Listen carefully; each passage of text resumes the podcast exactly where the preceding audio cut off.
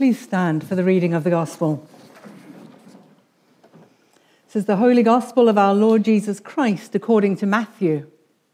To you, Talking about Jesus.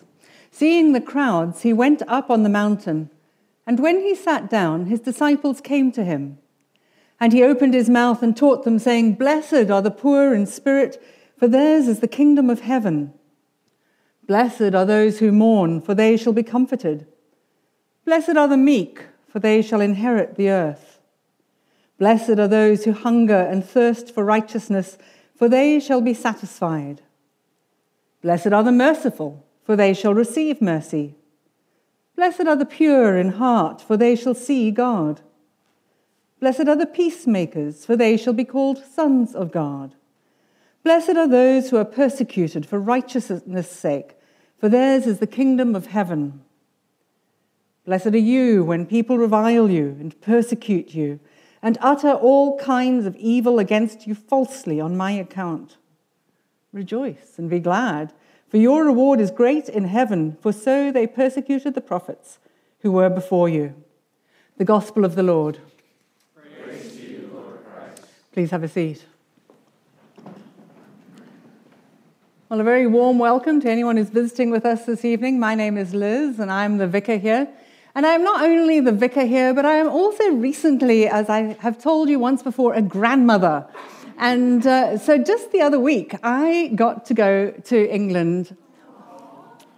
Isn't she beautiful? That is the perfect baby. Um, her name is Edith, and um, we went to London, and I got to stay with my son Adam and his wife Haley for 10 days.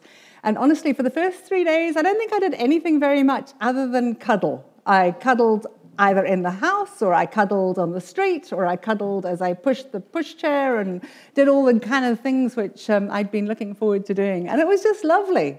It was lovely having the opportunity to um, look after Edith while her mom napped or to take her out into the park or had the joy of watching Adam and Haley beginning to understand her cries, her needs, as they marveled at this tiny, complicated, incomprehensible, noisy, restless, beautiful, constantly hungry person that they had brought into the world to join the other 7.7 billion people on the planet. When I was doing, starting to write this earlier, I, I just wanted to double check the number of people the, in the world. Isn't it extraordinary that there are 7.7 billion people on this planet? I, um, I remember when it became 6 billion. And then I looked, and when I was born, there were 3.3 billion people in the world. So in my lifetime, it's gone from 3.3 billion to 7.7 billion. We're living in extraordinary times. But anyway, back to Edith. Holding her just reminded me, it took me back. It took me back to having my own children. It took me back to remembering the way that my parents and my in laws and my friends and my family constantly and totally daily, it felt like, came and helped us as we were struggling to work out how to be family together. And as with Team Edith last week, we recognized our individual frailty and our complete inability to thrive without the love and support of others around us. And that's true for Edith, but it's just as much true for Adam and Haley. And it got me thinking about the intricacies of family and community life and our interconnectedness to one another, and how each one of us has an individual trajectory, and how we choose to live whilst acknowledging our love and our indebtedness uh, to each other and to this great cloud of witnesses that we've been thinking about already this evening. And then on the way back from the UK on the plane, I watched a number of movies. Um, it was a day flight, which is always really exciting because you can often cram in like three, if not four movies if you really try hard. But one of the ones which was most memorable, I won't tell you which the other ones were I watched, but I watched the one called He Called Me Malala, about Malala Yousafzai, often just known as Malala. And you might have heard of her. She's a Pakistani young lady, and um, she really came to prominence six, eight, six years ago because her, she was um, campaigning for the education of women. As the Taliban were moving across Pakistan, they were shutting down girls' schools and they were saying girls could no longer be educated. Malala is the daughter of teachers, and her parents and family have a number of schools, and she was outraged. She wanted to be educated, and she wanted other girls to be educated. And so she stood up for herself and for other young women and said, No, we deserve the right to be educated.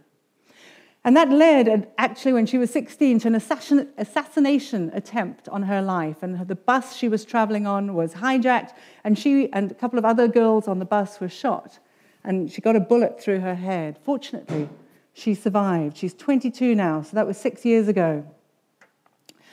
It was amazing listening to her story and watching her interact with her family and friends as she told the story of how she had grown up and what it had meant to her to grow up in Pakistan and to see this change happening in her lifetime. It then also made me wonder because the other young woman, teenager Greta Thunberg, has also been in the news a lot recently, the climate activist.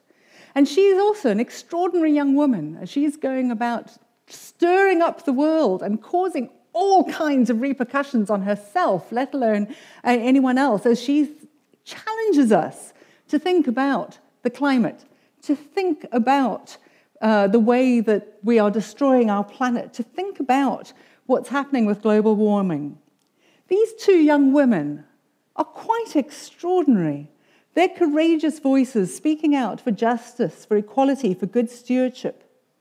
And to me, both girls are a really powerful reminder of our singularity, the importance of the individual voice but also the way God has equipped and called each one of us.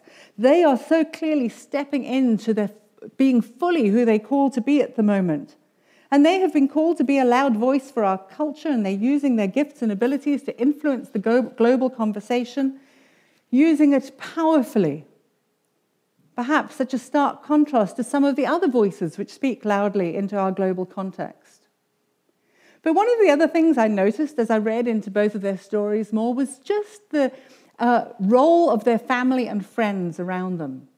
Both of them come from very supportive families. Both of them come from situations where their community has stood around them to love them and support them.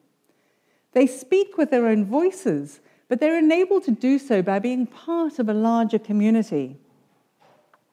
And what is noticeable about these girls is that they both have a very clear trajectory. They're very clear about what they believe and where they're aiming. We are in no doubt about what motivates them. And that is generally often true for those people who do reach the public eye. And that's just a handful of people, really. Again, remember those 7.7 billion that we're a part of? So, as well as those who step into prominence, there are, of course, millions and billions of the rest of us who are faithfully utilizing our gifts in the places that we are, in the communities where we're situated, in the workplaces where we go daily, influencing our local relational networks, making trillions of small choices day by day, choices for good or ill, choosing to live either with or without integrity in any moment. And we all live simply by making small choices we had Q Commons on Friday night at our house, and it was uh, delightful. These speakers who were speaking into how we can look for a better future. And one of the talks actually picked up on this idea, and there were two quotes that were given one from Mother Teresa, who said, Do small things with great love. And the other one I quite liked was one from Bono I hope when the day is done, I've been able to tear a little corner off the darkness but in order to make those good small choices, it helps if we're consistent. And in order to be consistent, we need to know our trajectory. The most significant thing we will make, or the most significant choice or decision each one of us will make, is to decide who or what to follow, what we will aim for in our lives, because that trajectory will then inform those other choices. For many of us here in this room, probably not all, we have paid attention to one significant narrative that has influenced our lives the story of Jesus, a man who was fully human, who lived a sinless life, who made choice after choice after choice in line with the trajectory he was on, but then whose death and resurrection testified to his full divinity as well. And for those of us who have made a decision to follow Jesus, to listen to his teachings, one of the key decisions we've made along the way, the choice that we've made, just as Christine is going to do shortly, is to identify with the death and resurrection of Jesus through being baptized. As it says in Romans, do you not know that all of us who have been baptized into Christ Jesus were baptized into his death? We were buried. We were buried, therefore, with him by baptism into death, in order that, just as Christ was raised from the dead by the glory of the Father, we too might walk in the newness of life. For if we have been united with him in a death like his, we shall certainly be united with him in a resurrection like his. That's quite a trajectory to choose. And Christine will shortly declare her desire to commit her life to following Jesus. And she does that by then making lots and lots of small decisions, by herself often. And yet, we also all know that she will thrive best when she is community, in community. And Corrie will stand with her as she is baptized. And we will all stand and make promises to support her in her chosen trajectory. Because Jesus asks us to live in community, even as he asks us to speak out of our individuality. And then after Christine is baptized, a group of people is going to come and stand up at the front here to commit to being members of this community. Again, saying that they're going to make choices on their own, but they're going to do it within the context of this group of people, that they're going to be mutually accountable to one another for the choices that they make as they deliberately seek to live like Christ. I'm not expecting baby Edith to um, eat with a knife and fork anytime soon, or to walk around the apartment, or to speak her mind. We expect her to grow as she's fed. We expect her to smile and laugh and burp when she's cuddled. We expect her gradually to learn to make choices that contribute to her thriving in the community of people which around her. And that community of people includes her parents, her grandparents, her friends, those people who will stand up through her life. But even just as we are all acknowledging our communities, and earlier on we lit candles, remembering people who have influenced us. Perhaps your picture wasn't up there of the person you were thinking about. Perhaps you wept. Perhaps you wept for your own mortality. But today we're paying attention to that great cloud of witnesses, but we're also remembering that we stand on the shoulders of people who've made decisions for millennia.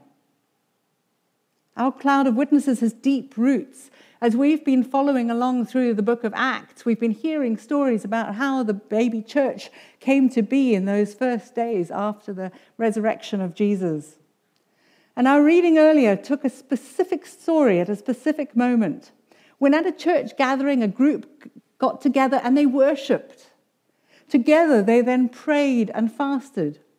Together, they felt a prophetic call and they needed to send Paul and Barnabas, or as Saul, as he's still called at this point, out on a journey. They discerned a trajectory which was going to influence Saul or Paul and Barnabas, which would lead to influencing our trajectory. They discern together Paul's path. And so often we also need people around us to help us distinguish that trajectory of our lives and then help us to stick to it. I find it fascinating that it was the church together who heard the call. It was church together that heard that the Holy Spirit was giving them directions. It was the church together who laid hands on Paul and Silas and sent them off on the first of which was to be a number of missionary journeys, reaching out beyond their immediate confines to a world beyond, starting with the not very far away island of Cyprus, but gradually getting further and further away. Together, they began to preach this message, to call people to make a choice to set the trajectory of their lives to following Jesus. One of the things I find fascinating about this little passage from Acts is it's the last time that Saul is Paul is called Saul, and it's the last time his name comes second in any list. From then on, it tends to be Paul, Paul, Paul all the way.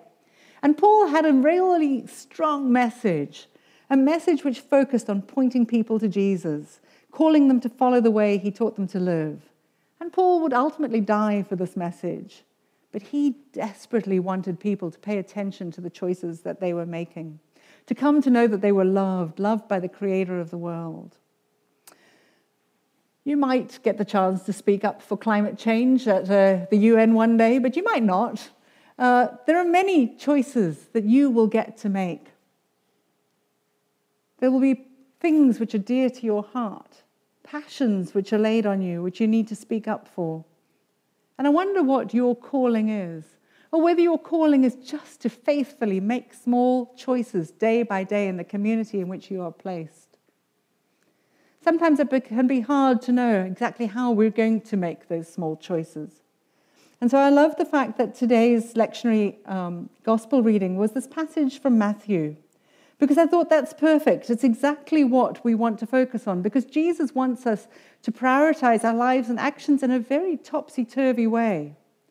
He speaks clearly about the way he choose, we choose to speak into the world, the choices we're going to make. Tonight, we've been reminded that we're not alone. We're part of so much, something so much bigger than ourselves. And so tonight, I would like you to just look at this passage and to think where is it that I need to grow in my ability to make choices? Is Jesus calling you to a greater poverty of spirit? Is he calling you to pay attention to where you are mourning?